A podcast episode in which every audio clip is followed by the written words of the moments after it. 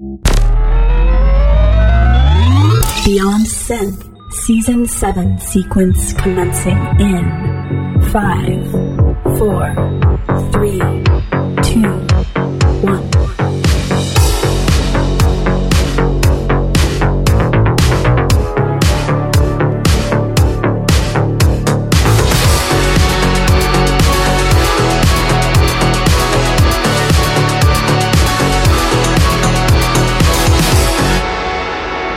Hey there, welcome to the show! How's it going, everybody? This is episode 189 of Beyond Synth, and I am your host, Andy Last. Today on the program, I am chatting with Duett and Stuart Lockwood. So I had a Duett on the show last season, and that was a good one. And Duett is uh, really cool music. Duett is really cool music. But obviously, some of my favorite Duett tracks are the ones that Stuart sings on, and I thought it'd be fun to get to know him too. And so we'll have both on, and so that's what we're going to do later in the show. In the meantime, I'm trying to clear up my messages because all my email folders from all my different social media accounts have all these things and all these messages, and I thought maybe I'd read some of them today and clean up the accounts. Maybe I can get Mike to send me a jingle for the clean up the accounts. Anyway, whatever. Look, let's listen to some cool music, get this show started, and we'll uh, acknowledge some awesome Beyond Synth supporters. Of course, there's Jimpy, and what has that wacky lad done this week? Well, I'll tell you what he's done. Drum roll.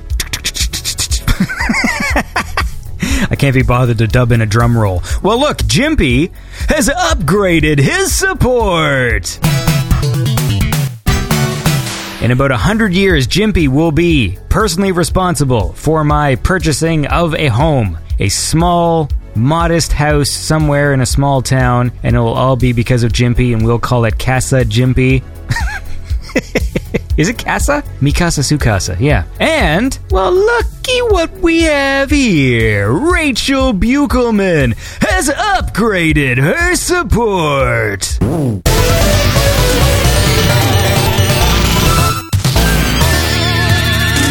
I feel like I haven't heard from you guys lately. The Buchelman sisters.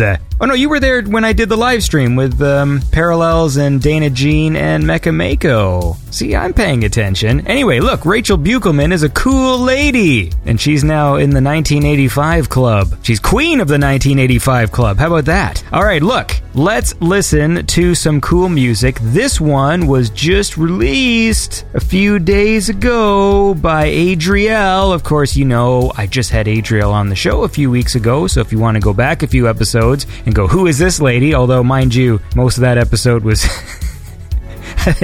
I took up like five minutes being confused about tea. But hey, man, that's uh, that's what this show is all about. So this is a fun track. This is Spirit Skin featuring David Rogers. I think he produced the track, and this is Adriel.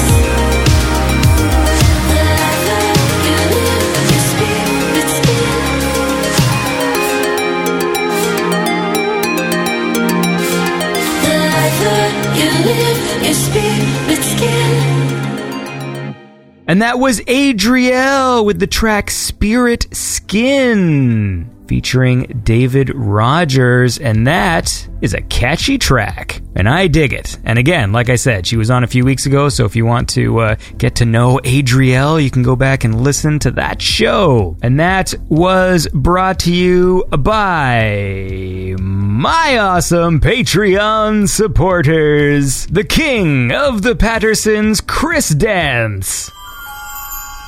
Hope your week treated you well. And then, of course, there's William Stewart, 69, and Jose Arbello, 66, 6 Satan. That you guys are all really cool. So, how about we uh, go through and read some mail here? So, this was a letter from Dane M. Cox. Says Andy, I fucking love your show! Surprise, I didn't find your show searching for Droid Bishop, but those are some damn good shows! Says, you have made a community, I fucking dig it, keep up the good work. I think you're a cool dude. Fuck yeah, keep it up. Well, thanks, Dane M. Cox. You're a cool guy. He also says, I've listened to most of your podcasts and, and really only missing some of the older ones, and I think your family shows are hilarious. Well, thanks, Dane. Um, yeah, those are fun to do, man. Those are the ones with Marco and Mike and Florence. He says, I was wondering if you ever tried to get in touch with Daniel Deluxe. He's a pretty cool guy. I hung out with him a bit when I saw Dance with the Dead in Denver. He also has a track called Darkness where he samples, you guessed it, Darkness from Legend. I'm guessing this is all stuff you know, but just in case, keep up the good work. I will, Dane M. Cox, assuming what I do is good work. And thank you for listening to the show. Uh, yeah, Daniel Deluxe makes cool music, and maybe one of these days he'll be on the show. I like to say that with everybody because that's the truth. So, uh, yeah, man, I'm going to press the green check mark, which means I have read that letter. So look, how about we listen to some more music? Here's a cool one from Honeybeard. I dig Honeybeard. This track was from their uh, first album called uh, Dreamless Sleep. I think they're going to be doing a, an album for Retro Reverb Records in the future, so they're working on some cool synthwave stuff. But I want to play Dreamless Sleep which was the uh, the title song from the Dreamless Sleep album. And this, of course, is brought to you by my awesome Patreon supporters, L.A. Arson, Jacob Wick, and City Hunter. I say again, L.A. Arson. Go check out that dude on Bandcamp and Mr. Jacob Wick and Mr. City Hunter. All right, so let's listen to this awesome song. This is Honeybeard with Dreamless Sleep.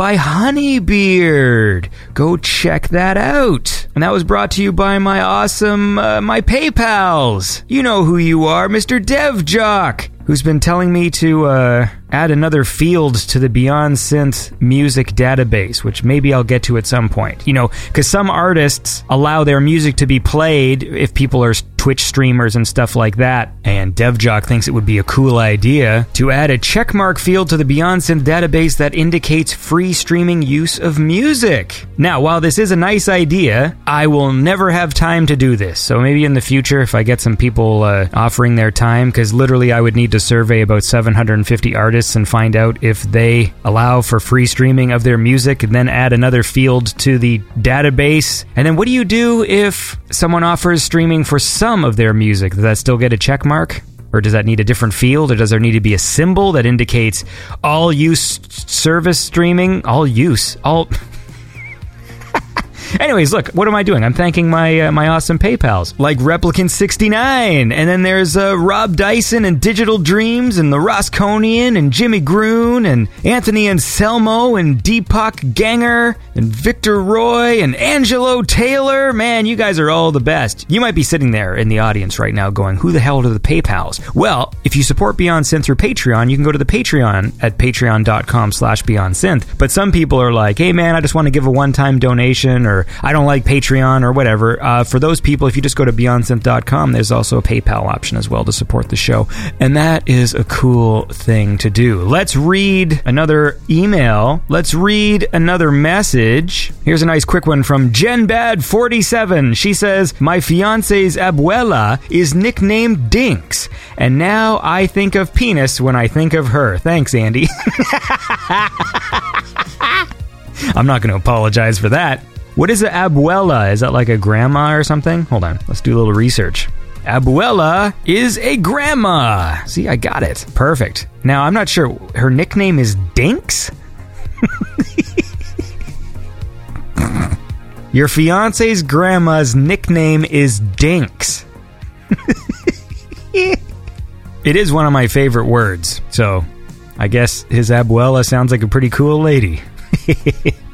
All right, look, let's listen to some more music. And don't forget, man, Duett's coming up in just a bit. It's all good. Uh, this is one from Hunter Complex. Hunter Complex uh, from the album Open Sea. This one's cool. This is kind of like movie score kind of stuff that I dig. Uh, and this track's called Crows Zero. Brought to you uh, by my awesome Patreon supporters. There's Lucas Ceballos with the 2666. Oh, by the way, Lucas, before we get carried away, Lucas requested that we listen to Running Scared by Duett. Now, hopefully, Lucas, this satisfies your request because obviously we do listen to that track later in the show because since Stuart's here I wanted to uh, to talk to him about it. So, I'm saying that counts as your request. Even though we technically would have listened to the song anyways because they were on the show. But uh, I'm hereby checking the box saying that I have satisfied your request. And in the $25 club, there's Clint Dowling, Honeybeard, and Eric Dahlberg. Hey, Honeybeard, we just heard a song by them. What a coincidence! Ha ha ha! Anyways, look, here's an awesome song. This is Hunter Complex with Crows Zero.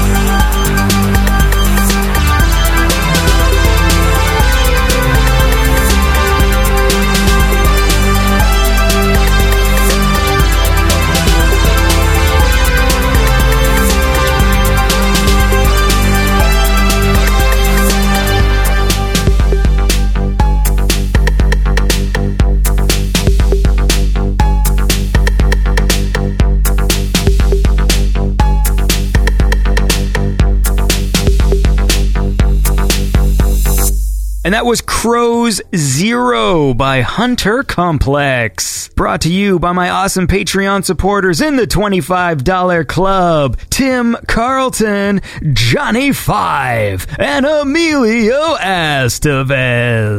You guys are all cool. All right, let's listen, or let's listen. Let's uh, let's read another message here. This was some mail from someone called Jetstream. Says your first CD was fucking music for the masses? I just want to drop you a note that what you do is awesome. Games are impossibly hard to make at an indie level, but I'm so inspired by listening to your interviews. Synth is so visual. I'm working on a concept where the songs drive the narrative and express visually on screen. In my fantasy land, you and Aaron Vehling, that's fucking Vehlinggo, help me curate the game soundtrack that drives the game story. The game is years from being playable. The prototype has some cool tracks from bands like Makeup and Vanity Set. In Beyond Synth fashion, I'm just rambling. My goal now is to support your show and maybe someday we can chat about my music based adventure game called dot dot dot dot dot because it doesn't have a name yet.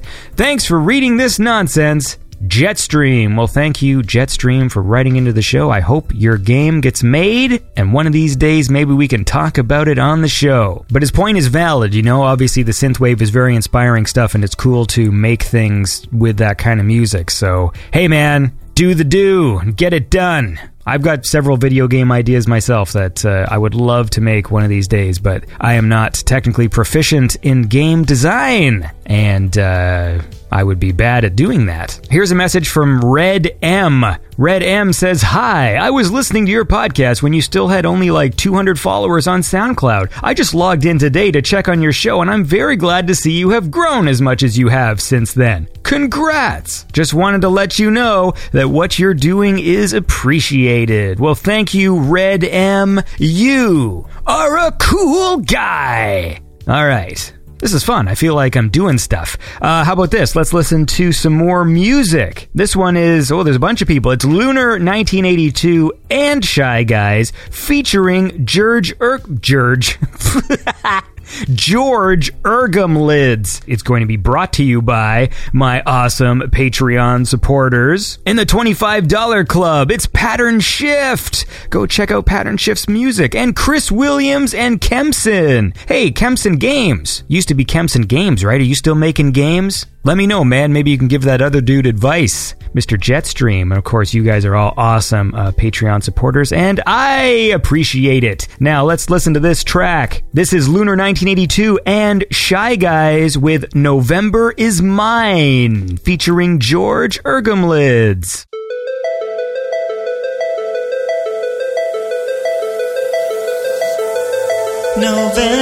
is mine. I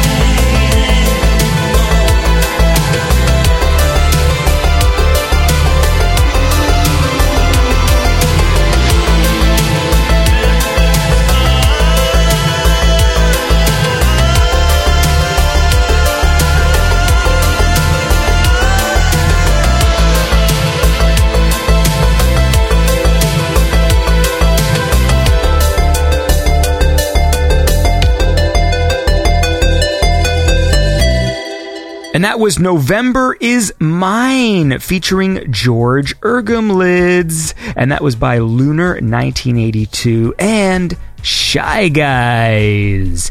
And that was brought to you by my awesome Patreon supporters in the $25 club. There's Joey and Kendra, Martin Larby, who just uh, got stuck in the subway and then sent me a picture because he ordered a shirt from BeyondSynth.com. There is a store there with some merch.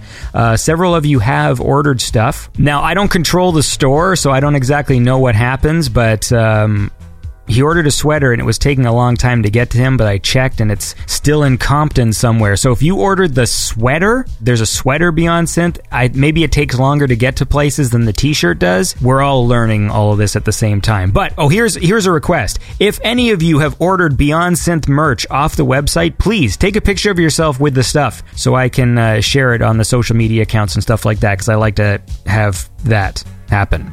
What? And what else? It's also brought to you by my other awesome Patreon supporter, Gregorio Franco. Gregorio Franco just got himself a new tattoo and then went to work in pain like a fool. So let's read uh, another message here. This one's from Shadow Skyhawk. Says, Hello, I do not know if you reply to these, but I've listened to half of your podcasts and the music you play, which is amazing work. I'm trying to get started into making my own synthwave, retrowave type of music, but I just don't know how. Maybe you could give me some pointers if that's okay. So I did uh, write back to this dude, but basically, you know, there's lots of tutorials on the web for building tracks and stuff. So if you listen and you want to sort of get into doing synthwave, I would personally recommend FL Studio as a program, a DAW, a digital audio workstation. That's the one I used when I was younger and I still occasionally tinker with it. And I find that its interface is easy to understand. I think that's why I like it. Um, it's a good entry point. It's also cheaper than some of the other options. And the cool thing with Final Cut is once you buy it, you just sort of, they just send you free updates. So for example, I think I bought Final, or Final Cut.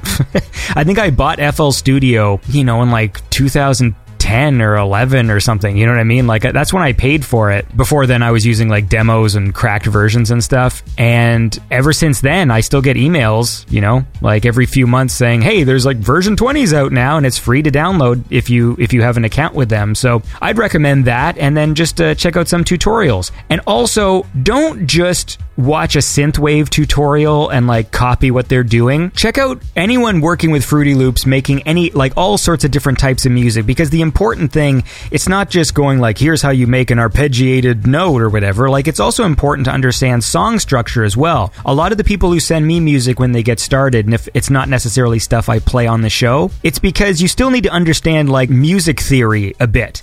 And there's tons of people online who give tutorials about that stuff, about chord progressions and things like this. And it's important to know all of that stuff, not just the technical, like how to put the notes on the, you know, into the thing and actually like create a sound. It's also important you understand how music works. And there's so many tutorials online, honestly. There's more than enough info out there to get started. But the reason why I talk about song structure is because a lot of people will just send me music where it's like they, they do an arpeggiator, which is, you know, you like hold one button down and then it plays a bunch of notes. And I love those. Like I love those bass lines when they're like do do do do do do do do do and then they'll just do that with a beat, you know, for like 4 minutes and go check out my track and like, yeah, but it's not like a song necessarily. This is just like an arpeggioed note and a beat. Like that's not a song. That's something. But you know, so learn some song theory too. That's what I'd say. But it's all on YouTube, man. It's all there. Even Arcade High actually has a series of um, tutorials as well. You might want to check out. So do it. Do the do. Make some music. I obviously want people to go out there and make tunes. It makes my job easier when people actually are good at music and just send me good music. That's the best.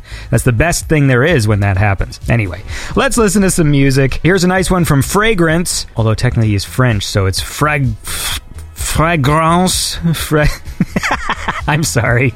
This is a track from Fragrance from the album Now That I'm Real. And this is uh, brought to you by my awesome Patreon supporters in the $25 club Blake Peterson and Mike Shima. Of course, Rachel Buchelman, who was upgraded to the 1985, just edging out Murat by one cent. So there's like a competition going on. This is a lot of fun.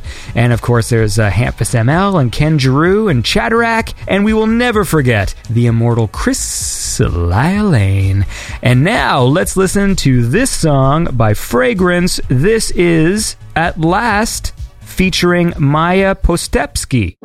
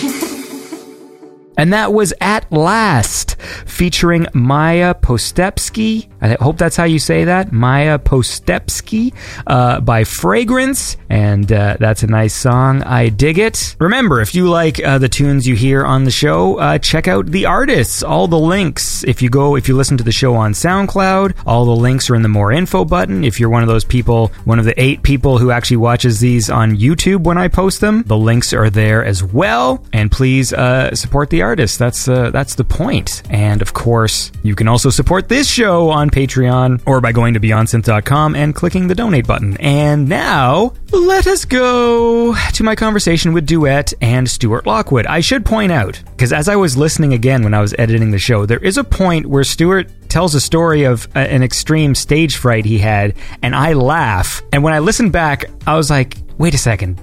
Do I sound like a complete asshole because I'm laughing at a story about stage fright that, like, is an embarrassing story? So I just need to preface this with although I do clarify later in the show, like when it actually happens. But the reason why I laughed was because I have anxiety. I used to have really bad panic attacks. I mean, the last one I had, which was like maybe like 10 years ago, literally crippled me for like a week. So when other people tell stories of anxiety or panic or nervousness, I laugh because I associate with them. And so it's funny to me when people you know, when someone says something and you totally understand what they're talking about, when that happens, I laugh because it's like, hey, I found another sort of kindred panicky person. You know what I mean? And so that's why. So if it comes across like I'm being a jerk, that wasn't that wasn't my intention. It's like literally, I was like, I totally understand what you're talking about because I've had crippling anxiety and panic. So that's that. Anyways, look, let's go chat with Duett and Stuart Lockwood.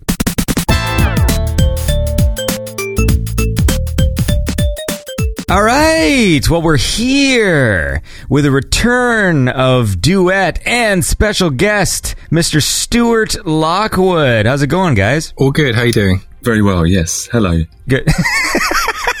so let's let the audience sort of isolate each of your voices. Because we got such different English voices. So where's uh where's Duett? Where are we now? No, I mean, well,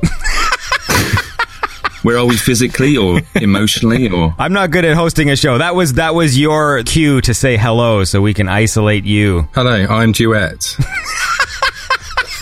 Welcome. and I'm I'm Stuart Lockwood. Well, this is going to be difficult. I know we sound exactly the same on the mic. I just thought that. One of us could maybe do an accent. Shall a I do an- accent. shall I do an accent? Well, Stuart, Stuart's an actor, so we'll get him to do the different accent, maybe. I can do that.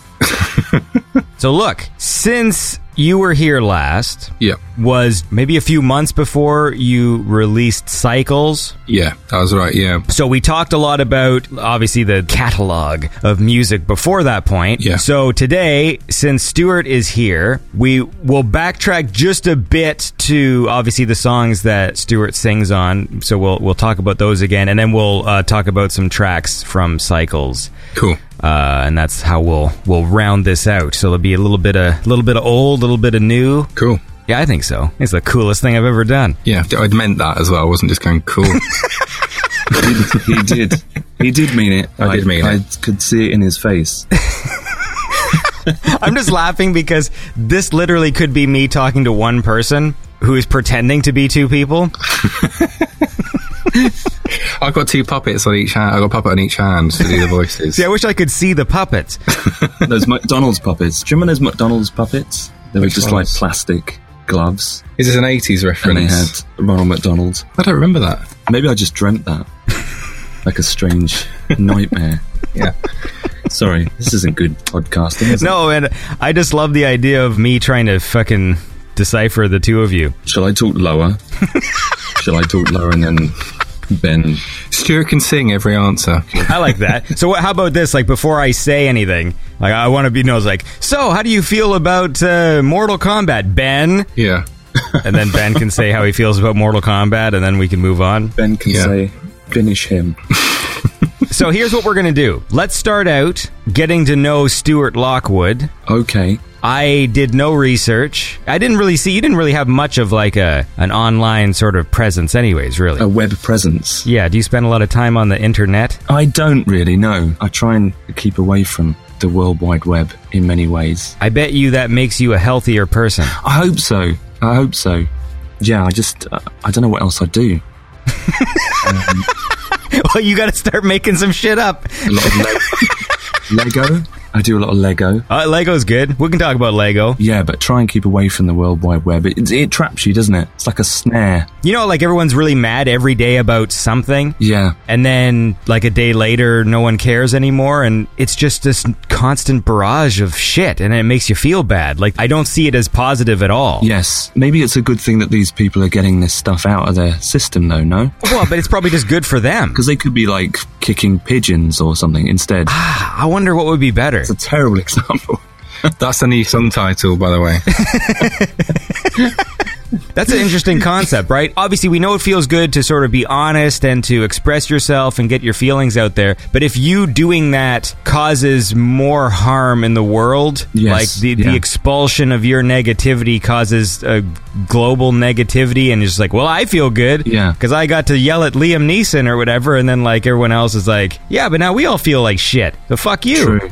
Yeah. So who knows, man? I definitely think I go through a period where I go, right, I'm not going on Twitter or Instagram or Facebook or anything for like a few days or whatever. And it definitely makes you feel better if you don't do it. Oh yeah. I mean, it just does. I mean, only because you get to the point where you've got to do it because you've got all your things you've got to do with um, posting about stuff and everything. But if you just don't check it at all you don't really know what's going on, you can really kind of like get on with your life. Twitter, I've stopped caring about. So a few years ago, I did that thing where I was like trying to build up my Twitter following and stuff. Yeah. And now I care so little about Twitter. Like to me, it's a fucking pool of negativity. Like I'll still go on it, but only to have someone says something nice on Twitter to me and I'll respond to them. But I, I don't Yeah. say anything anymore really on there. Like it's just to post the show. Instagram, I like better. I think Instagram's my favorite right now. Yeah, me too. Uh, it's just pictures. You know, everyone I follow, they're all musicians in the synthwave scene and stuff. So it's all just Patrick Nagel rip-off paintings and Yeah. pictures of futuristic buildings and samples of people's music. And I'm like, that's fine. Like ladies in those thong things. What, what do you call those? Like the spandex workout outfits where the ladies have the thong? well, I don't know why I'm looking at you, Stuart.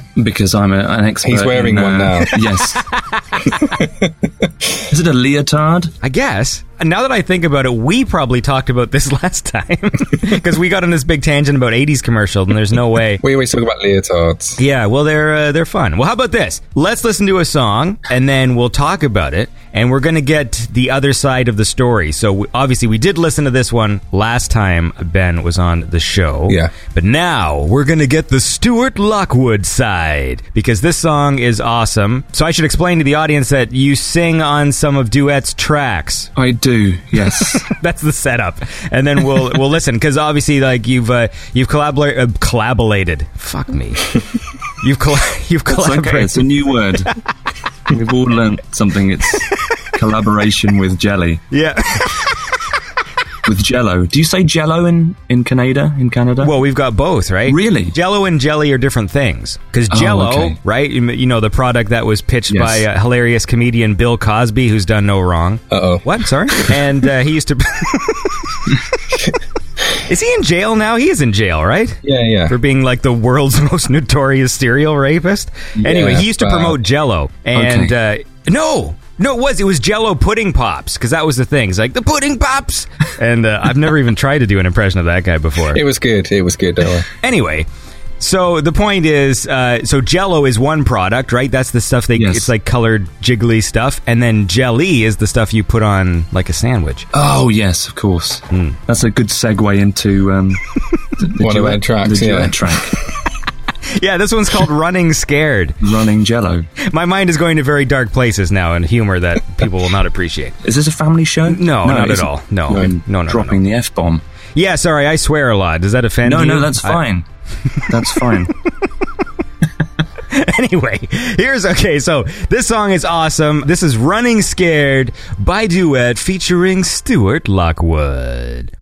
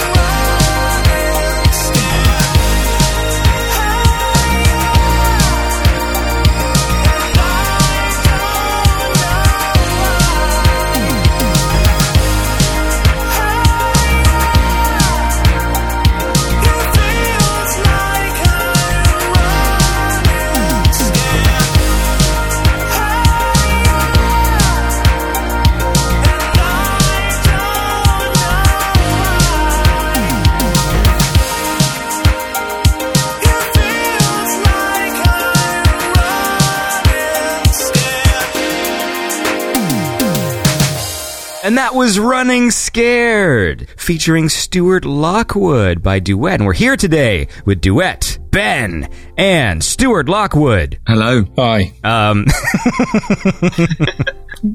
I will never know. All one of us. Yeah, so uh, Stuart will Yes. will talk to you about this because it's a lovely Okay. song. You've got a lovely voice. Thank you very much. That's very kind of you. Do you sing? Like, is there something you do for fun or you like it? I do sing. I started at school, I guess, in musicals, in really amateurish musicals, and then um, was in a couple of bands in my 20s. And then I stopped because we would gig and I would be um, petrified, basically. I think I was a really scared front man. And I think I made the audience really uncomfortable. you know, when you go and see an act and, the, and the, someone in the band, the front man's so scared that you kind of feel for them. That's what I was doing. What uh, characteristics did you like? Were you looking at the floor? Was your voice shaky? Like, Yeah, I remember one gig where I just fell on the floor and went into the fetal position because um, that's true. I just got the fear of people looking at me and judging me. did people perceive it like you were doing some sort of like emo sort of thing, like The Cure, like you're laying down and singing, or did you just actually lay down and not sing? I, I just I lay down and didn't sing, but people couldn't see me, so people would just thought, "What's he doing? Has he hmm. collapsed, or what on earth is he doing?" Was that like right at the start of the show? No, it was in the middle of it's like third song in, I think, and then I kind of pulled myself together and thought, "People are paid to see you." Did they just in the think then it was so- some sort of performance I art just- then? I don't know what they thought. God knows what they thought. So basically, I stopped after that, and and the band was like a metal band. So um, I love this story. and we would awesome. do um, the last song of each set. We would we had a song that would segue into a popular song. So we did Destiny's Child, and I remember one. One gig we did Paradise City by Guns N' Roses, and it went horribly wrong. And um, when you murder a, a popular song like that, it's tough psychologically to come back from that. So I, I stopped and I pursued acting because, of course, that's better for someone's nerves if they're, if they're self-conscious. And then I didn't really sing again until Ben approached me with this with his uh, backing tracks, his demo tapes. And I did that because everyone said Stuart could sing. I'd not heard Stuart sing. Everyone went, I think Stuart can sing. I heard him sing. And then we liked the same sort of music. So I'd sent him these backing tracks. And then when he sent them back with him sort of singing into his phone, like voice notes, just singing, I was like, right, yeah, he can sing. But I, I I resisted for ages, didn't I? You would Yeah. you would keep sending me stuff, and I just, in all honesty, I thought I can't add anything meaningful to this because I can't read music or play anything at all. I have no musical method background. Is that a word, method background? I, don't can't know. read music or play anything, basically. so I thought, I can't, what can I add to this? But when, when he sent me the backing for Running Scared, for some reason, I put it on and I immediately sang what's close to what actually came out. And I thought, I have to send him this idea. I felt compelled in a strange way. So I just put it on like a dictaphone and sent it to him and was very, uh, remember being very red faced as I sent it to him because I thought, he's going to think this is garbage. And I did. And, uh, no. I mean, that's when you send it back. And then I think I immediately said to Stuart, you've got to come in and sing this. Yeah, I thought Yeah. it was a joke. I thought think you pretty much sang that in one take as well. I think it was just like bang, sang it through, went home, that was it. It just seemed to work, that one. Yeah, so that's that's what happened. Well, it's a lovely track. Thank you. Here you are thinking that you couldn't add anything and you've elevated this beautiful piece of music. I know when I'm sincere, I sound like I'm joking, but like I've listened to that song a shitload of times. It's really good. I love when there's just these catchy, like little vocal hooks, like when you know, like, hi I can't do it because my voice is fucked up today, but you know, like, Yeah.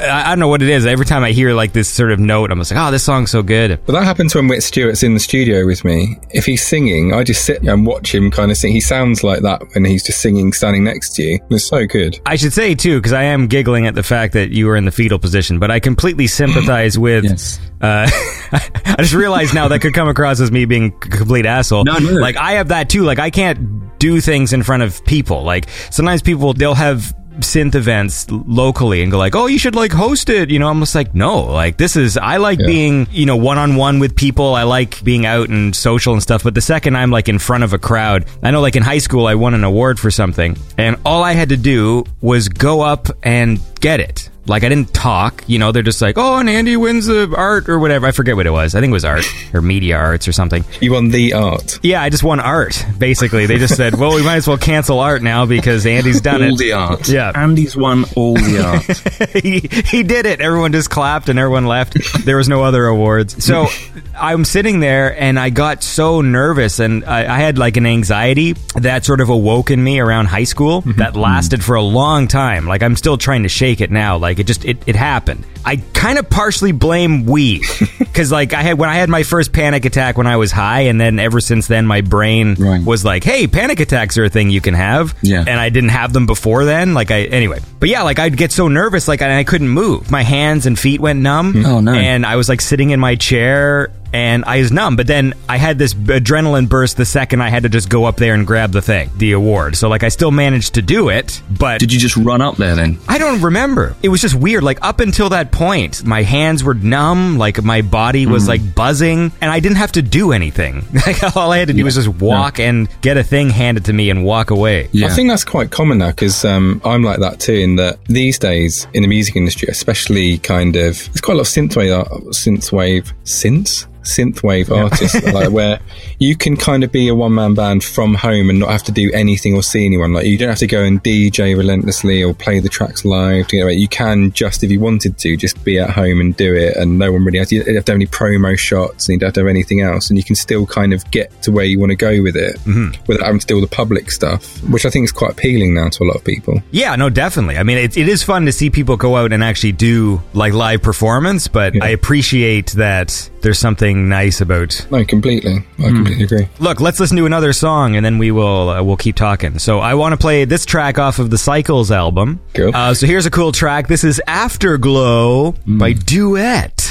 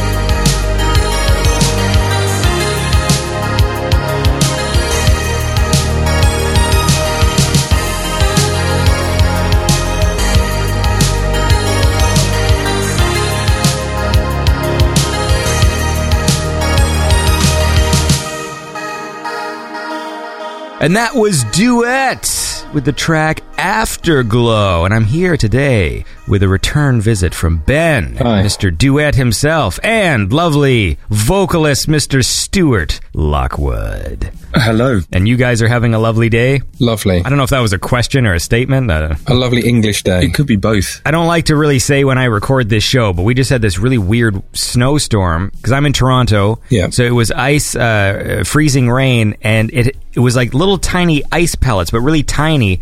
So when it snowed, it was like walking through sugar. Oh. That was the texture of the snow. Yeah, it was weird. It was just like fucking like a foot of sugar. Yeah, okay. I've, I've been there. That's the thing, though, about snow now is I really can't be bothered with it. you know, when you're young and you're like, this is when it snows when you're young. You're kind of this is it. I've been mm-hmm. waiting for this kind of all year. This is it. Whereas now I'm like, oh, forget it. thank, thank you for censoring yourself. I'm thinking about my drive home. I'm thinking about all you know other stuff. Like, I've got kids, and so there's still this aspect that being outside is fun, but it's not for me. no, yeah, It's all fucking slush and shitty. I'm done with it. Ben, I'll direct this question at you. yeah, How you been? Good.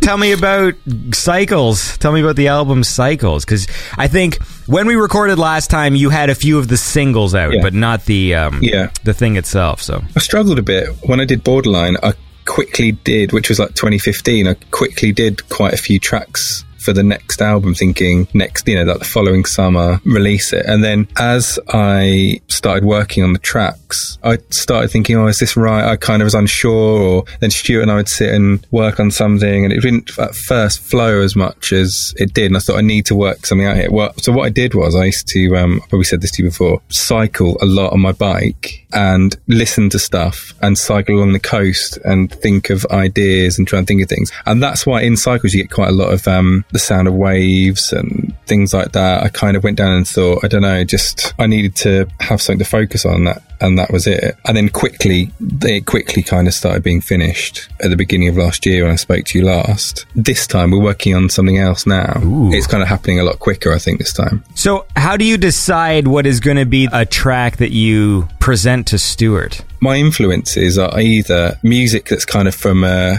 like an advert or some library music or something, or 80s pop stuff. And sometimes a track will just come up. I think that just sounds like Stuart will sing on it. I mean, we've tried other tracks, Stuart and I, that we've tried ideas or whatever hasn't worked, but normally I can hear the tracks that would just sound good with Stuart on. At the moment, we're working on some that I've sent to Stuart where they just, they just have a structure that sounds like Stuart would sound good on it. There are some tracks that sound a bit like Howard Jones. And Stuart, when he sings that falsetto, kind of like really reminds me of Howard Jones. I can suddenly hear this kind of thing I want to hear. I would say with Duett, the way I work on the tracks is if I don't like it, then I don't finish it or it just doesn't get released or whatever. And so I say to Stuart, if I ask people whether it's the Duett artwork, the um, guy Forces Creative that does the artwork, or Stuart doing a vocal, I think I always just say, do your stuff, do your thing, do what you think's best. Otherwise, there's no point in asking people to do things. I don't think if I'm going to go, yeah, well, you sing it like this and you do that and you put that there and everything. I asked Stuart to do it because I want him to do his thing because he knows what he's talking about. Well, I don't, but Well, um, you know, I don't. I, I look forward to the day where you hand him off a track and then Stuart comes back with like some freestyle rap. this is him in the fetal position singing some rapping about eggs. metal. Yeah. That would be funny, though. It's just a joke. well, look, how about this? Let's listen to another song. We're going to go back to Borderline, listen to Julianne. Cool. Because it's lovely. And then we'll, uh, we'll talk about that. So this is uh, Julianne by Duett featuring Stuart Lockwood.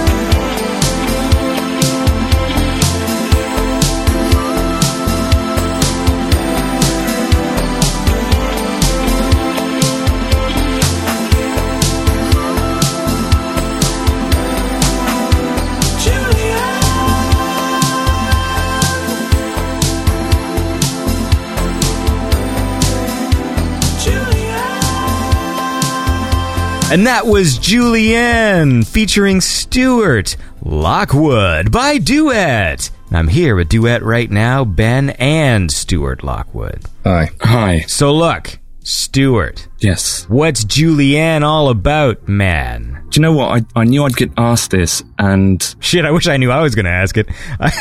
oh, really?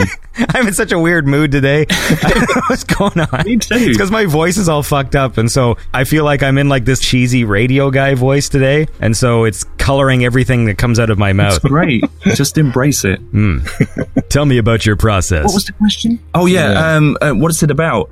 I well, I I don't really want to tell people what what they're about. Ooh, secret. Well, and that comes off a bit um, dickish, I guess. Yeah. In some does it? Does it? yeah. Um, oh shit. No. No, you don't have to. I, I'm- mean, is this about a real Julianne? Is that the problem? Is this about Julianne Moore? It is about it, it's about a couple, but I don't want to give details because hopefully I, I'd like people to take from it what they bring to it. When I write the lyrics, I, I always try and have like a surface meaning that people can kind of associate with, and like another layer that is very specific. When you come up with lyrics, like, do they come from the real world? That's a good question. Some, sometimes, Thank you. sometimes I have a very specific fantasy scenario. That sounds weird, but I fantasize about other couples all the time. Trust me. No, no, not with that. Uh, not with that. That's awkward. Um, not not with that song, but others I've written about like a, a weird science fiction scenario that, that I know in detail, but on the surface you could read into it that it's about a girl and a boy or or whatever or cheese or something. I don't know. So that's the way I kind of try and write. So there's two levels to it. It doesn't always come off, but I remember when we were doing it though, because I said um, Julian was the last track I think I did on Borderline. Because I remember having a conversation where I've been listening to. I have a playlist of kind of like a mood board of tracks that I'm listening to when I'm doing something like that. And one of the tracks that came on was "On the Beach" by Chris Rea, and I said that kind of vibe. Yeah. So it doesn't have to be it's summer, you know, da da da da. But it sort of feels like that when you Yeah. sing. it. That's why Stuart's good at those tracks because they don't sound like the usual kind of commercial lyrics you'd normally hear. They just sound like songs that you could play on the piano or the guitar that just sound like any from any period. They just happen that I produce them in that way. I love the uh, just the the vocal melodies and all- and all the tracks are just so catchy that even when I'm not picking up on like the individual words, like I just like the the melodies and stuff. I think they're very nice. I agree with you. that's not Stuart, that's me. That's Ben. That's Ben. when Ben sends me the tracks, I will send him uh, like a nonsense vocal with kind of weird words and and sounds, but in in the melody. And then is that called scanning? Don't know, When yeah. s- when Isn't that when you blow somebody's head up with mental power? That's what we do in the studio beforehand, just to warm ourselves up. yeah, so I, I send kind of nonsense words and sounds, and then I have to try and fit some kind of logic or You say that though, because I remember you sent me a voice note of Julian. I literally that what I think with Julian, the backing track was probably playing in the background from something, Yeah. and you were just singing into your phone, Yeah, and I, sat- I was like, I could just hear that I liked it. Yeah, because I work with other people or on other tracks and stuff, and you get a lot of things where I just send you a voice. And you think, well, maybe when we get in the studio and we record it properly, and maybe we put some reverb on it, and da da da da da. But sometimes Stuart sends me stuff, and I think, right, yeah, it's down to me to get it recorded properly, as opposed to trying to dress it up. He comes to my studio and we sit, and normally, I mean, we'll be completely set up and.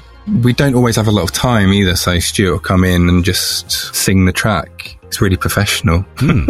and just sing it from kind of start to finish. We definitely did with those with Julianne, and, and Julianne took a longer time because there's lots of backing vocals and stuff in it. But yeah, the track is just I, if Stuart's written something good and we're sitting there, and I've got to record it. I feel the pressure because I'm like, well. This only person that's gonna fuck this up is me. Stuart's done his work, you know. When I'm producing it, trying to make him sound like it's singing, he's singing in like matches the backing tracks. You know, you get those tracks where it's an 80s sounding backing track, but then the vocal sounds really new and fresh because it's recorded now. I'm trying to make Stuart sound as bad as possible. no, as like, as 80s as possible. You know. yeah. What uh, what musicals were you in? You mentioned musicals. Oh gosh, what was the first musical I was in? How to succeed in business without really trying. What's that one about? It's about a business.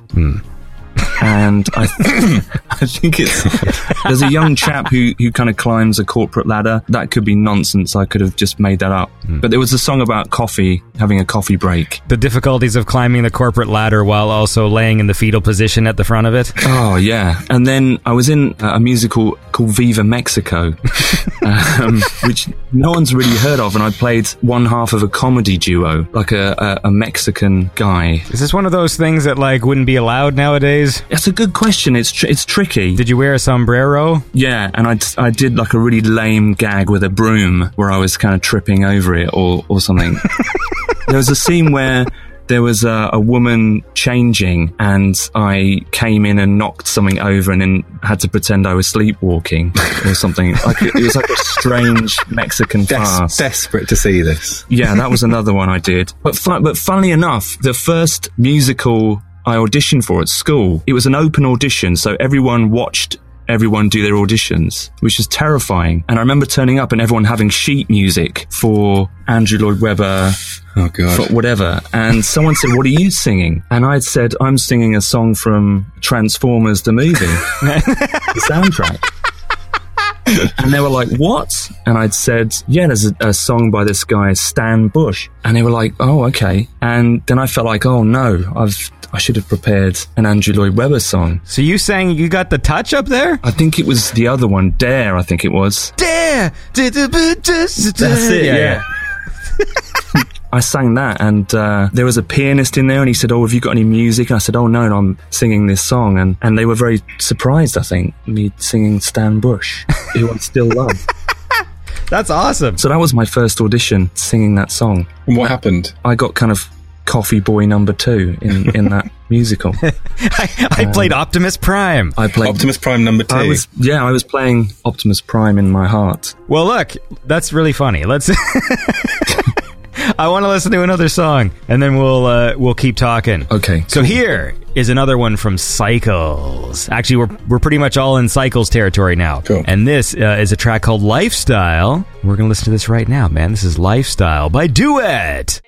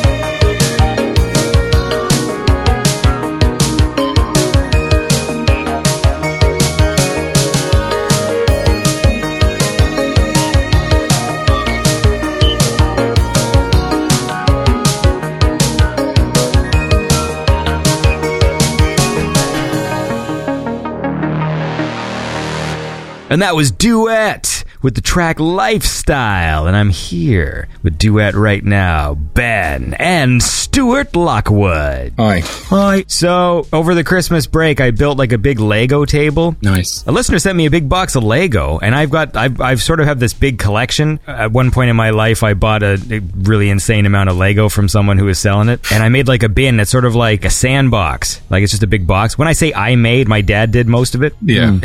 I'm like I'm so not handy at all. I love the idea. I'm like 37 years old, and my dad's building things for me, and my dad is literally building me a Lego box. But it's great because it's like uh, it's like a sandbox, and it's like full of Lego. That sounds great. Yeah, that's that. And I I also want to build an arcade machine. I've got a few little fucking side projects. Out of Lego? yeah. That would be hilarious, actually.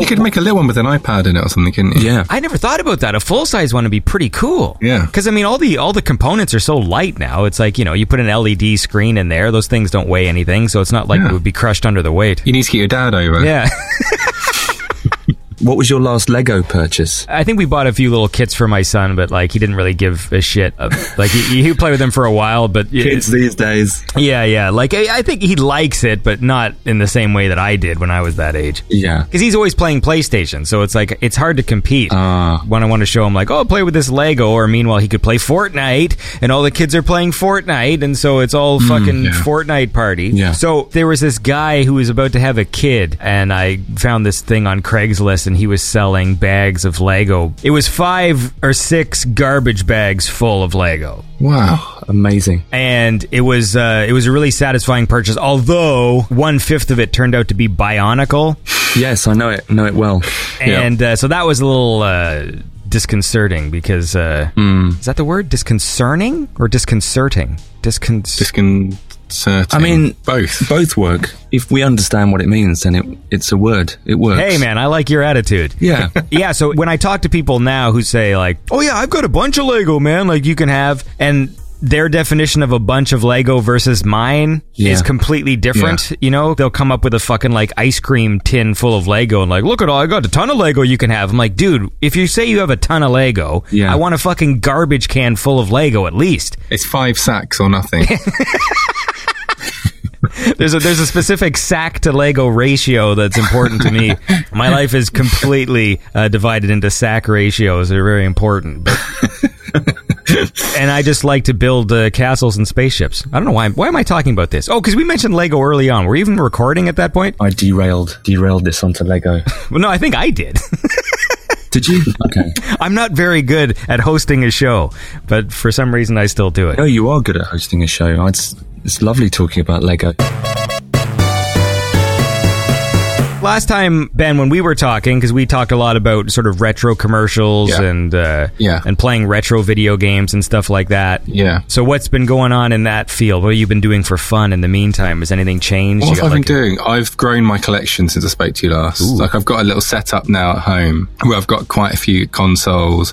I've got the little mini, the new mini ones. I've got some other bits and um, just collecting games. I follow so many accounts now on Instagram where people just have like stacks of NES games and stuff, and they're all kind of like piled up. I'm thinking, oh, I want to do that. I can't. I'm wary though because I get into things really quickly where I'm like, I've got to collect all these things, and then about a month later, I think. Oh, what I'm starting to realize now, because I have like a RetroPie, Yeah. I do a lot of emulation for classic games. So like I don't have like Yeah. the mini NES, but I've got like a RetroPie with a ton of games, obviously on my computer. But I'm having the same problem that I have with Netflix and all the other things where when there's too much choice, Mm-hmm. Yeah. it sort of eliminates what makes the thing special. yeah, completely. I'm not a purist, so I don't need to play a Super Nintendo using an old CRT screen, or I'm fine playing emulated, and especially since like GoldenEye is like my favorite thing, and I, I play that emulated Yeah. because I can play it in, in high definition with PlayStation controllers and stuff. Yeah, yeah. But what I, what I'm realizing now is I think there's still something special about the individual consoles. Yeah. I think my ultimate nerd room would be there would be a Super Nintendo, but inside it would be a computer, Yeah. and it would be emulating just Super Nintendo games, but it wouldn't do anything else on purpose. Because now, since all the all the emulating things you require no power and no memory, Yeah. and you can have a little tiny chip that's got like every single Super Nintendo game and Genesis game or, or Mega Drive for you Europeans. Yeah. That it just ends up being like Netflix, where I just cycle through a list instead of actually playing something. I completely agree. I do the same with records. Is I went through a phase where if I want to find a record I wanted to have something on vinyl, and a lot of the vinyl I buy is just because it's something from the 80s or something I just want to have to own rather than I want to listen to records. Mm-hmm.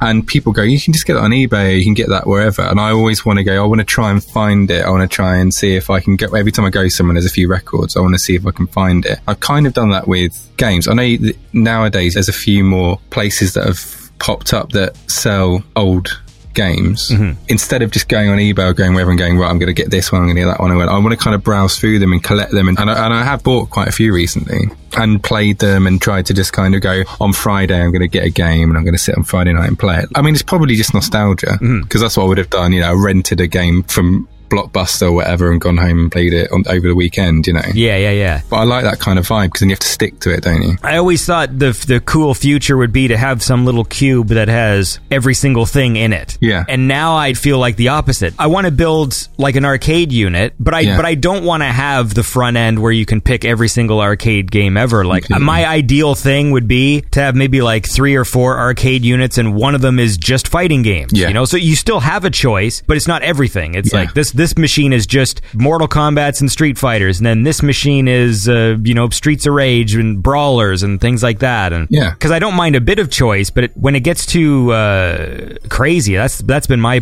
problem. Is like I'm just not enjoying any of the media that I've been collecting. No, completely. I think it's the same with, I don't know if you ever go to anywhere that has arcade games in it, Mm-hmm. where you've got that set selection of games that you can play and you can kind of really get into them. There's a couple of places in London where I go and play games sometimes and you can kind of go back and then they have the high scores and stuff. I mean, you can really get into the individual game rather than having 500 games on one machine where they just kind of throw away and you pay them for 10 seconds and you think, oh, there's probably something better than this. Yeah, exactly. Th- honestly, like all I do on Netflix, like I don't watch anything on Netflix. You know, Yeah. I spent 10 minutes trying to find something to watch in the background. I do that at lunch. I just wanted something literally so that out of the corner of my eye, Yeah. I would see a moving image on the screen. Like company. And it still took 10 minutes. And I ended up watching like fucking Friends or something. Like I don't even really Yeah. like Friends, but like is like that's what I landed on cuz I'm like, well, Yeah. I don't want it to be a movie I haven't seen. Yeah. Oh, well, I don't really want it to be a horror film. That'd be weird. And then I end up going through Yeah. this whole list of documentary. It's like, no, I don't want to know fucking Ted Bundy in the background and like and it just pisses me off. I thought about that with um, with YouTube playlists, where you could just set a playlist, you know, set it up for a day, and it's got compilations of commercials in between, and it's got different interviews, or it's got other bits and pieces in there, and then just share out that playlist and go, "This is the the TV." For today, you know, there's probably someone really young listening, going, "Oh, God, like we've been doing this for years." I remember sort of talking to a guy about two years ago, going, "You know, one day, but I have a whole music collection on something that's the size of a packet of cigarettes." Yeah. I was, I'm pretty sure that already exists. well, look, uh, let's listen to another song. We are going to go to this lovely song called Don't Make Me Wait, featuring Stuart Lockwood, because Stuart's been quiet over there. Is he still there? I'm knitting. Okay. uh, so we're gonna we're gonna listen to this and then talk about it because this song is uh, is very very good. This is "Don't Make Me Wait" by Duett featuring Stuart Lockwood.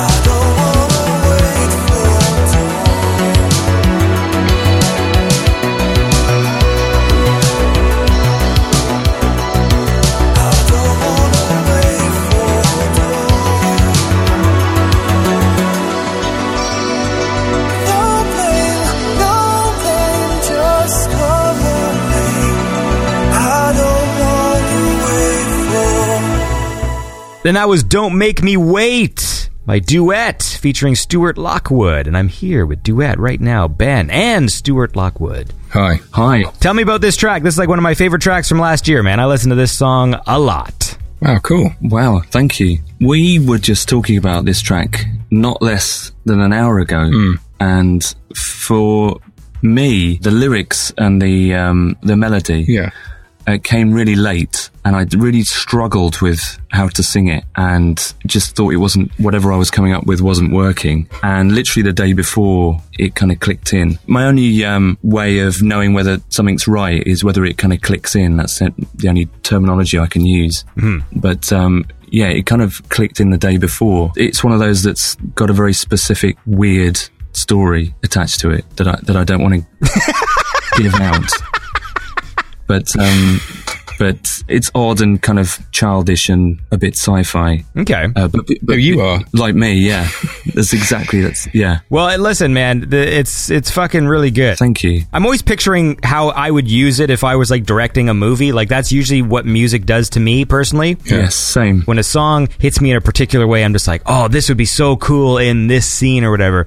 And for some reason, listening to this song inspired me to start writing a Streets of Rage knockoff movie. Really? Cool. But here's why, though. I'll explain. Whenever they do video game adaptations, they're always bad because they never really focus on the actual elements of the game. They try and add all this extra shit. They try and overcomplicate it. Like, you know, a lot of movies now are kind of overcomplicated, especially like the Hollywood ones. Yes. You know, it's like there's always like 80 double crosses and the movies are three hours long. And like, and sometimes I think, why am I being held back my imagination with um, intellectual IPs or whatever? Like, if I want to write a Streets of Rage movie and I go, oh, I can't because, the, you know, you'd never get the rights to it. But I started thinking, like, well, what is Streets of Rage? It's three undercover cops who fight across a couple streets, some punks with green mohawks. Chains And then uh, they Yeah. go up to the penthouse and there's a guy with a white suit and a machine gun and they kick him out the window. that's Like, right. that's what it is. And so I'm like, well, Yeah. you can't copyright that. No. And so I started thinking about that context for everything, going like, well, I could do a Golden Axe. I could write a Golden Axe script and it's called fucking Silver Sword. I mean, like, and then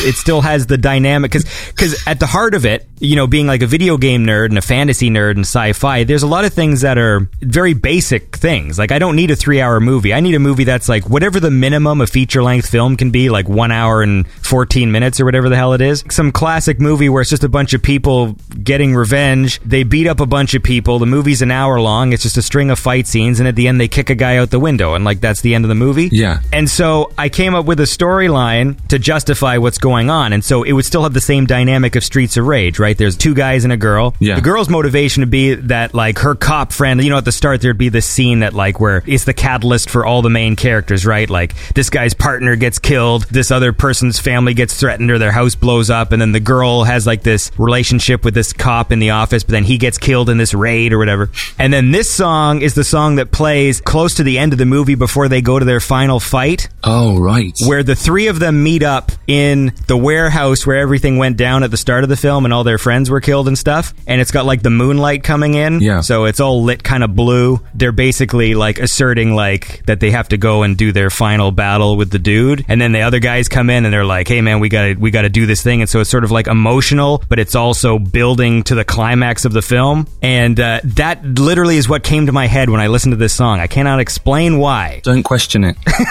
Cause like, That's amazing. lyrically i don't know that that connects but it's like it's the mood of the thing like i just picture these three people who are just there and hmm. they're they're just sort of like reminiscing and there's like a sadness to it but there's also an energy building as well that like Yeah. this is going somewhere Is this the bit in lots of stories and films? There's there's a, a section towards the end called the "all is lost" moment, where the the hero is um, comes to term with the fact that they they can't complete their goal. well those are my favorite when it all goes in slow motion and then like the It, the orchestra goes comes wrong in towards the end. Aragorn's getting stepped on by that troll, and they're like, "Oh, Frodo doesn't put that ring in the fucking thing, man, they're doomed." Exactly right. Or in all the Rocky films, someone gets ill. Mm-hmm. Right. That's that's what happens.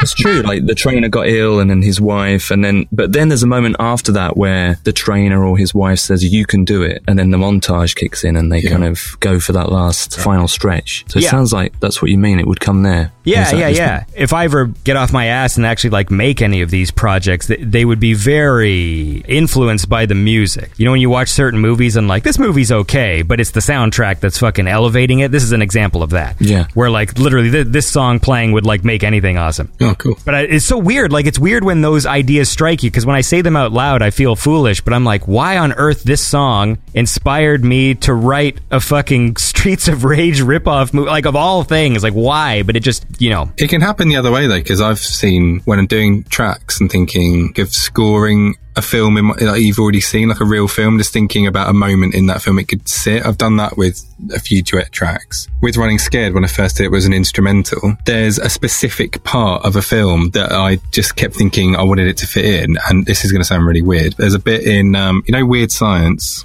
There's a part when after all the stuff's happened in the house and they're with their girl friend, they're taking the girls back to their houses. Do you remember they've got the girlfriends at the end In- and they're the taking- Ferrari and yeah, and the the Ferrari and the Porsche. Porsche are going back to take them to their house. Like I was just thinking of that. Right. I was just thinking of that scene, thinking it's a kind of John Hughes, like it's all kind of settling mm. down. It's a bit more Yeah. kind of aspirational. It's kind of that's Yeah. all done. I was thinking of that when I was doing. I know that sounds ridiculous, but I wanted it to fit into that scene there. yeah, yeah, yeah. And it's useful to get those kind of inspirations from things because then you can get a visual either if you're thinking of music for a film or you're doing, you know, film for music.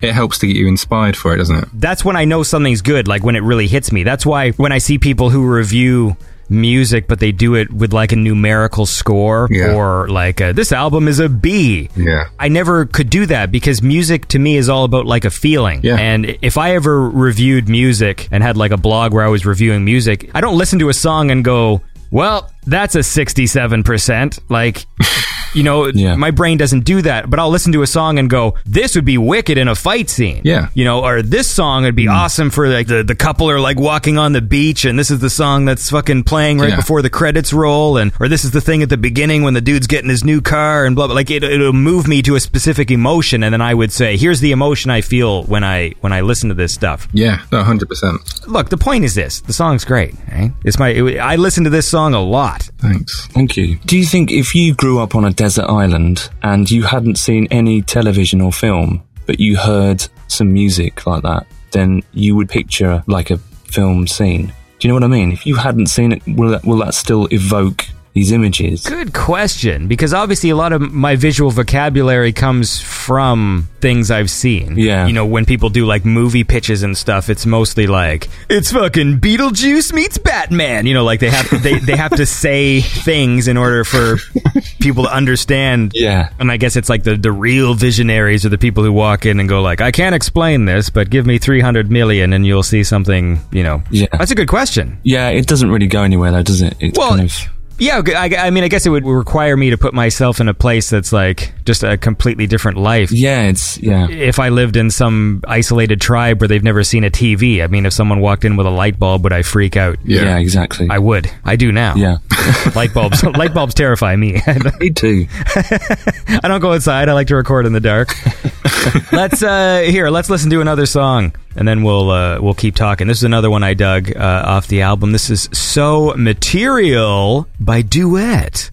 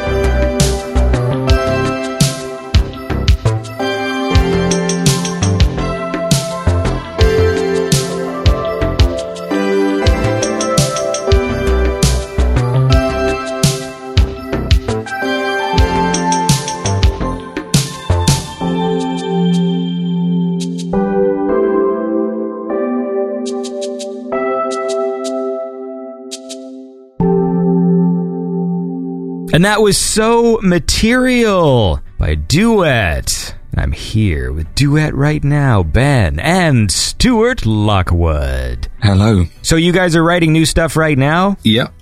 Cool. we are. when we weren't going to, it's weird because um, I'd started thinking after I did Cycles, I was thinking, oh, that's it now. I'd, you know, not that's it forever, but three Duett albums now. You know, it's kind of quite a lot of tracks.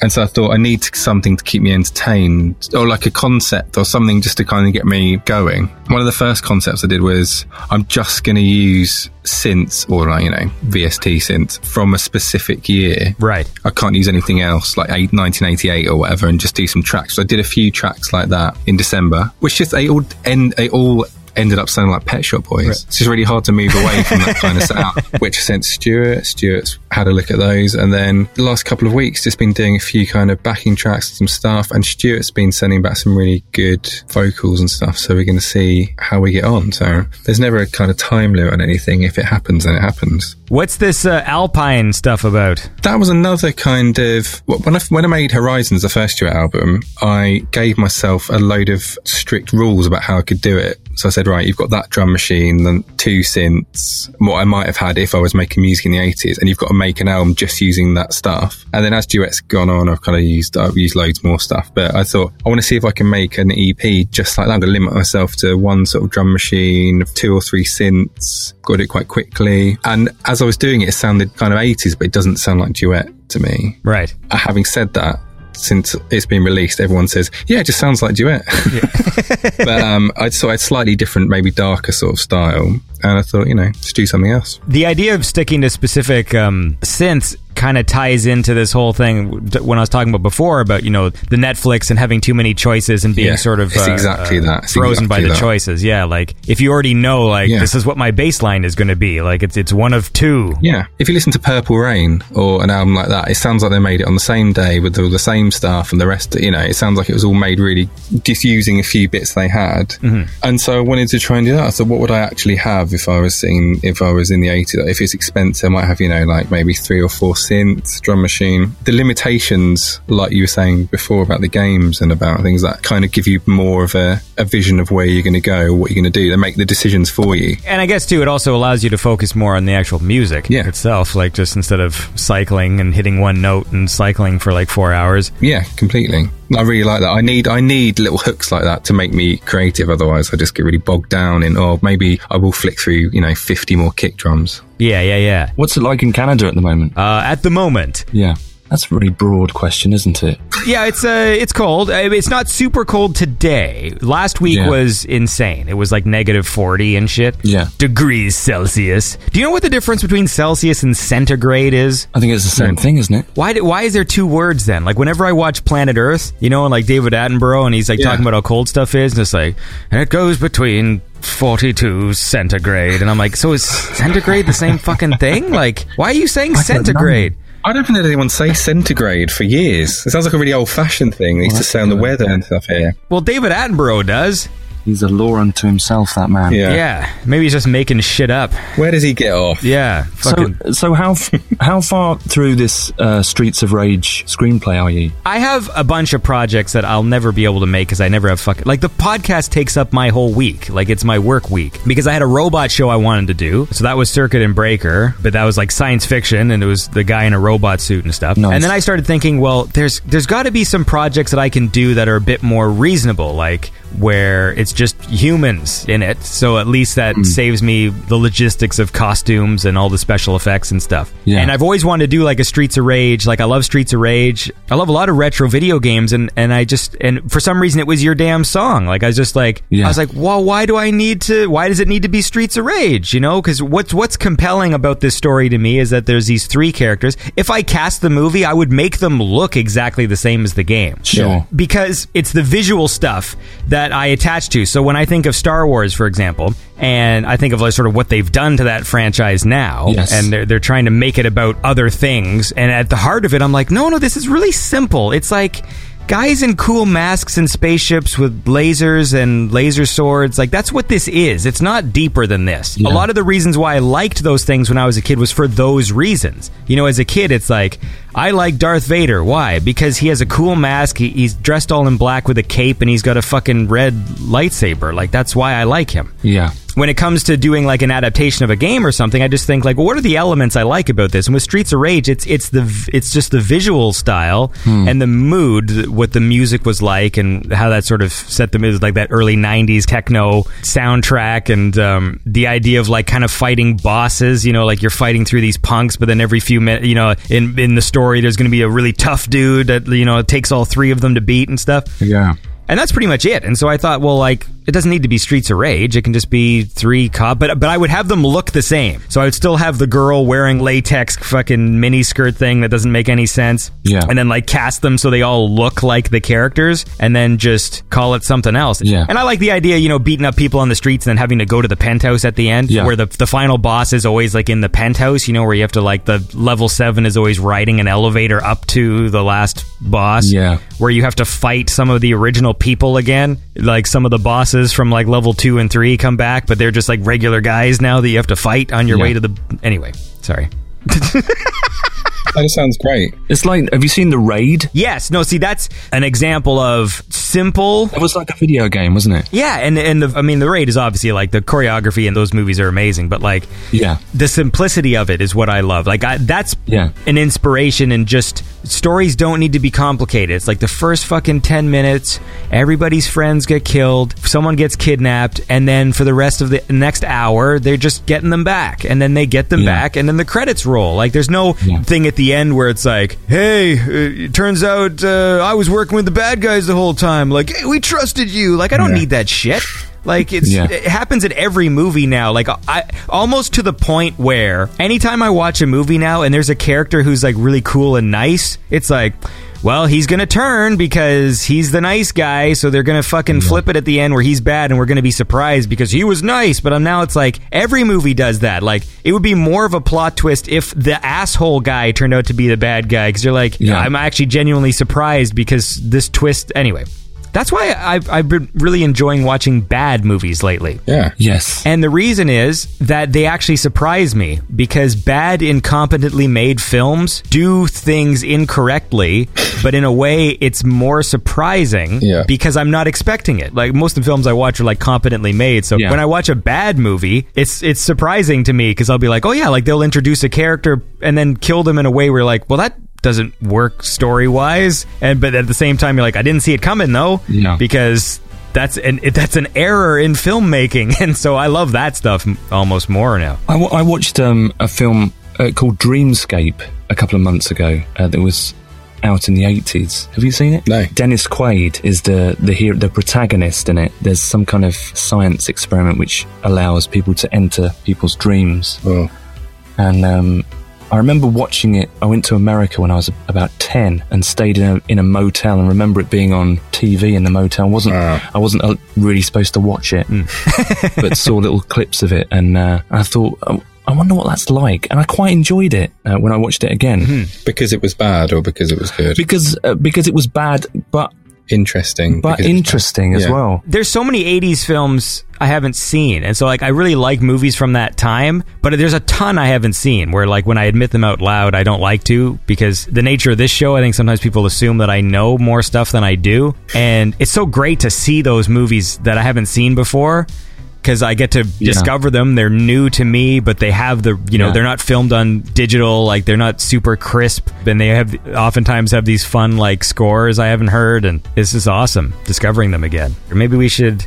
listen to another track. So Ben, what, what's another track on uh, on Cycles that you think we should uh, listen to? Uh, brochure. you want to listen to Brochure? Go with that one. Yeah. All right, man. Well, here is Brochure by Duett.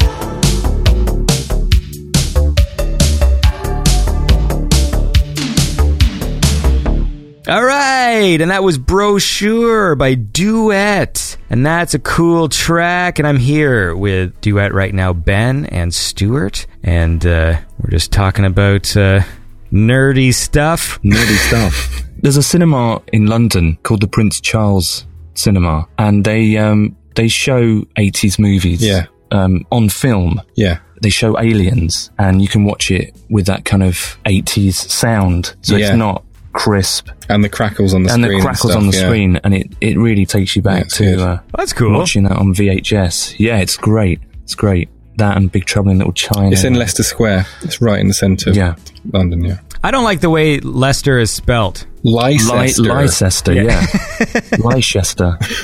Strange, isn't it? when I was a kid because I watched uh, uh, like Doctor Who is my favorite show. So Cool. and there was some pronunciations that always confused the shit out of me, and one of them was lieutenant. Lieutenant, Yeah. yes, Lieutenant. Have you have you seen the new Doctor Who series? Some of it, I'm not. Uh, I, I haven't actually liked the show in the past like five or so years. Yes. Who's your favourite Doctor? Well, Tom Baker. Yes, good man. Well, I like I like the old show, but the old show is is weird weird and special and unique and and it's science fiction. Like I just feel like the past 5 or so years the show became kind of like fantasy. Yes. Like it was it was a lot of talking about like prophecies and people getting resurrected all the time and it was really bouncy and silly and it was almost like they were masking the fact that the stories didn't make sense by telling them out of order and stuff and Yeah. I just like straightforward science fiction, like classic Doctor Who episodes. It's like you know they have their own flaws, be like the budget, and a lot of them are too long. Like a lot of them, you could Yeah. trim like two hours, and you still like get the gist of it. But you know they they were straightforward adventure, and when the villain was dead, the story was done. Yeah. You know it was like Yeah. there's there's Doctor Who episodes that literally end like credits roll like seconds after the villain is dead. And the doctor just turns around. It's like, oh, well, the Mara is destroyed. Roll credits, and then new Doctor Who. It's like Yeah. the bad guy doesn't even get a chance to develop a motivation before they're killed so the doctor can have like a heart to heart with his friends for like 20 minutes Yeah. Yeah. it's fine i guess but it's not what i want from what i like about the show like i like science fiction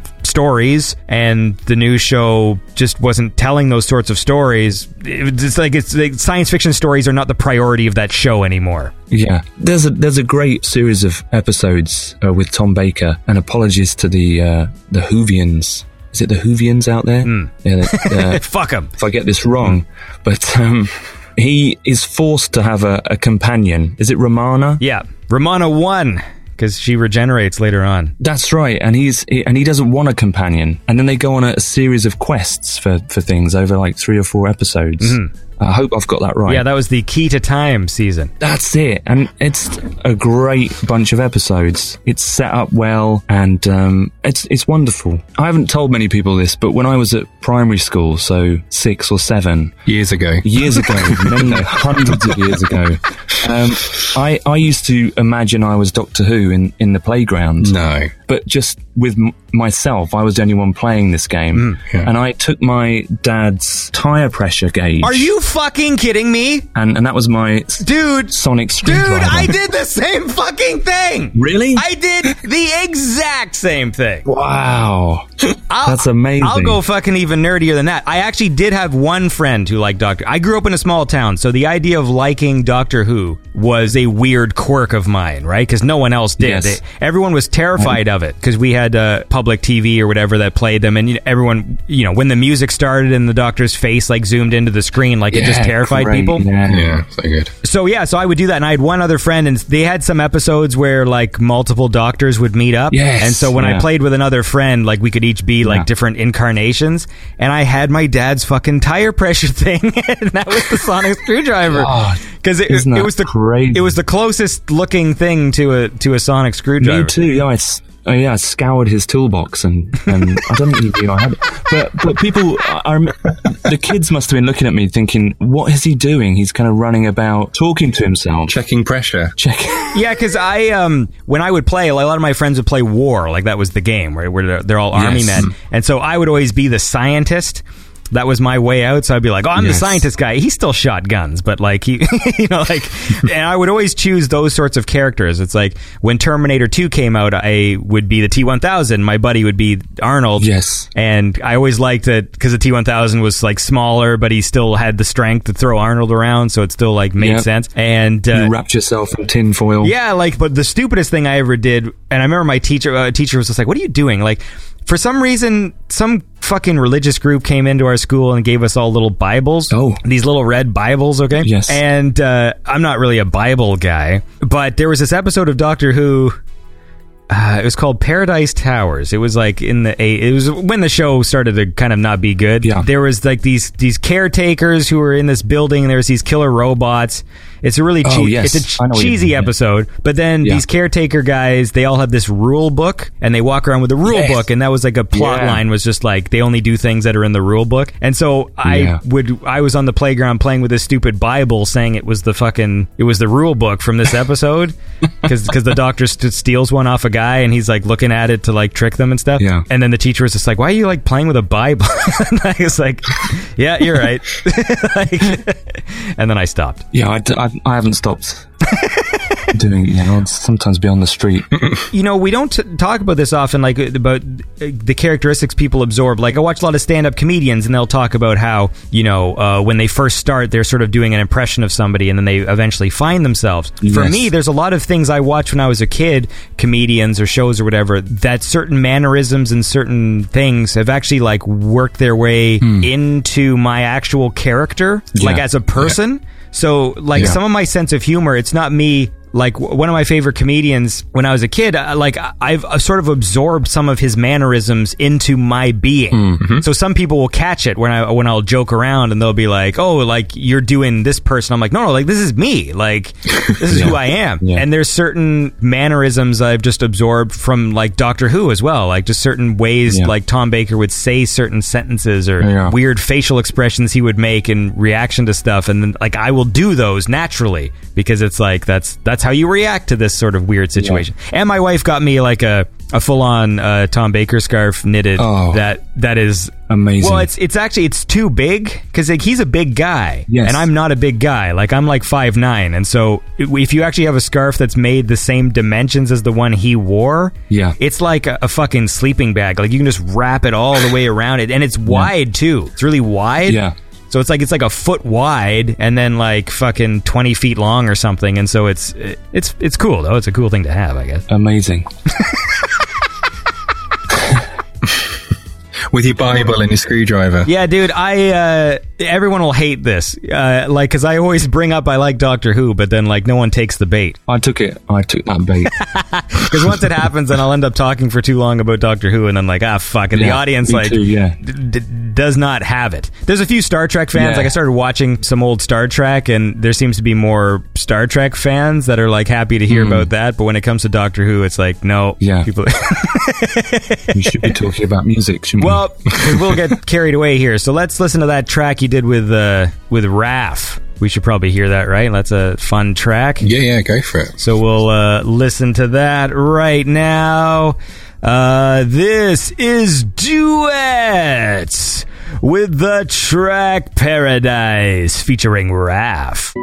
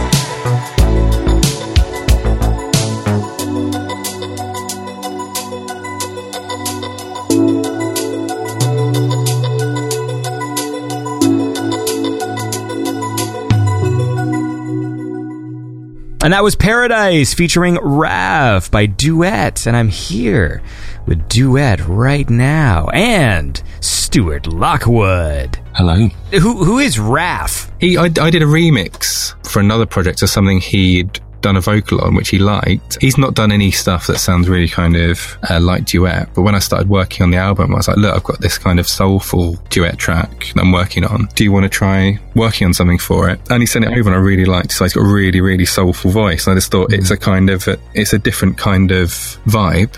But it still sounds like Duett, I think. Did you punch him in the face, Stuart? He's dead. Yeah. He's dead now. He's under the tarmac. Which was unfortunate, but you know. Hey, man. Has to happen. No, no, he's he's got a lovely, lovely voice, and um, yeah, I couldn't do that. I've got no soul. God. yeah. I had a fight with Shang Tsung and he stole mine, which was uh, nice. which was too bad. When I saw that green glow shoot out of my body, I knew that my life trajectory was going to be nice. very different. Um, well, look, we can probably like start to wind this down, but like, is there something we haven't uh, talked about that you wanted to talk about? Do you want to take us through Julianne again, Stuart? But one one of these days, we'll we'll have a pure Doctor Who conversation. One of these days, I would love that. at the at the um, what do you call it when people don't want you to do something, like the other people at the not the behest because that would mean they they demanded it, right? At the um, At the to the detriment, yeah yeah. to the detriment of our. of, of the three people who listen to the show, it will be to their detriment. Yes. Uh, and three of those people will probably be us. yeah. we're, we're the three. But look, man, uh, or guys, the the new album is great. Thank you. Uh, I guess it's not really the new album anymore, but uh, but I dig it a lot. There's a lot of really awesome songs on here, and people should check out. Thank you. I look forward to hearing more collaborations from you guys, and also to check out Alpine as well. Right? Yeah, yeah, thanks. That'd be great, yeah. There's lots of stuff. I think I played one a few weeks ago, so You did, yeah. Thanks for that. um, it was a good track. I actually forgot it was you. So did I. that happens all the time where like I have a playlist of all these tracks and I'm like, oh, uh, Alpine, that's right. I got this sent to me and I'll play a track. And then when I was doing the links, so once I play a track and then I go through and gather all the artist links and I'm like, what the fuck is it's modal? And I'm looking at modal records or something and I'm like, okay. And then I just see like, wait, is this fucking Duett? like I completely forgot. Oh, I know, it's confusing. It's my fault. It's confusing. well, the, the thing is, because I get messages from people and they send me music, but then I often don't get to it because I don't I don't do this show like here are the top five songs of the week. Like someone will send me music and I don't end up playing it for like a year. Like just I'm just disorganized. That's cool, because I've heard stuff in your show that I've thought, this this sounds cool, and I've looked and it's quite old, you know, it's like a few, a couple of years old. I've just, you know, discovered quite a few tracks from your show like that. My premise is that it's it's new to somebody. Yeah. But uh, yeah, so let's uh, I don't know. We'll, we'll wrap up. You want to you want to say some goodbye stuff? Maybe each of you can like say uh, A closing monologue. Yeah, yeah, thanks for having us. yeah, it's been an absolute pleasure. A pleasure talking to you. I hope people have got something from it. Yeah, thank you for listening, everyone, to us go on about nerdy stuff and, and music. And I just wanted to say if, if people do want to make music or write a screenplay or whatever, just have a go because it's like the end of He-Man, isn't it? This is kind of the, the thought Yeah. for the day. Yeah, because I spent years thinking I can't do that. I have no, you know, experience or whatever. Just have a go. If you enjoy it, just have a go because I, I don't, I can't play anything or I can't read music, and but it's just the sheer enjoyment of listening to this type of music and listening to Ben's stuff that made me want to have a go. So just have a go, and if it's crap, don't worry. That's what I would say. so. These are the life affirmations of Stuart Lockwood. Yes. Well, listen, man, you've got a you've got a lovely voice, and I enjoy listening to when you guys uh, collab because they're they're all good. I don't think there's like a bad one. Yeah, thank you. That's really kind. Yeah. How about you, Ben? Do you have some life affirming? Uh, Absolutely not. no, apart from just a second what Stuart said. I mean, just have a go. I mean, I also can't read music and just sit and do stuff. And also, Duett is me doing something that I like. So you can kind of, if you do something you like, but no one else is really into it, it doesn't matter as long as you got something you like. And that's what Stuart and I do. We're just hmm. trying to do something that we would both enjoy. And luckily, other people then seem to enjoy it too. And I would say that's the most important thing. Do something that you like. Yeah. And thank you, thank you to the people who have made nice, made nice comments, who have given us nice comments. made, made Thanks the to the people that have made nice. made nice. Yeah. Who've heard the music and have been so positive. It's just lovely to hear, like Ben said, that people enjoy it. Not to take your talent for granted. But there is something nice about the comfort of going like, yeah, this is good, and I knew it was going to be good, and it was, and it made me happy. And then there's a nice little surprise in there when when Stuart's beautiful voice comes through, and then it's another song where I'm like, holy shit, fucking repeat. Amazing. Thank you. Thank you. So you guys have a lovely uh, day. You, You too. too. and uh, keep on trucking. Oh God! That's good, man. Keep on trucking yourself. Every so often I bring that one out, and I'm always surprised when it comes out of my mouth. No, it's a good one. I like to keep on trucking yourself as well. I guess of has a different connotation when you say it that way. yeah. Does, yeah. keep on trucking yourself, you fucking bastard! Trucking yourself silly. Jog on. All right, well, you- all right, guys. Well, listen, you take care, and when you uh, make some more music, uh, come come back on the show, man. We'll talk about it. We'll do. Thank we'll you. do. Take care. Awesome, we did it. Thanks. That was brilliant. Yay. All right, and that was my conversation with Duett and Stuart Lockwood. Thank you very much for listening to the show, and tune in next time. I know some of you have sent me song requests, and I'm aware of them, and I will get to them. There was a whole bunch of tracks I had to play this week, and uh, obviously, I don't want the show to end up being like four hours long. So just know that I am aware of your requests, and I will get to them in upcoming episodes. You are all awesome, and thank you for listening to the show. Hope you all have a lovely week, and tune in next time to Beyond Synth, the best synthwave chat show there is. Now get out of here!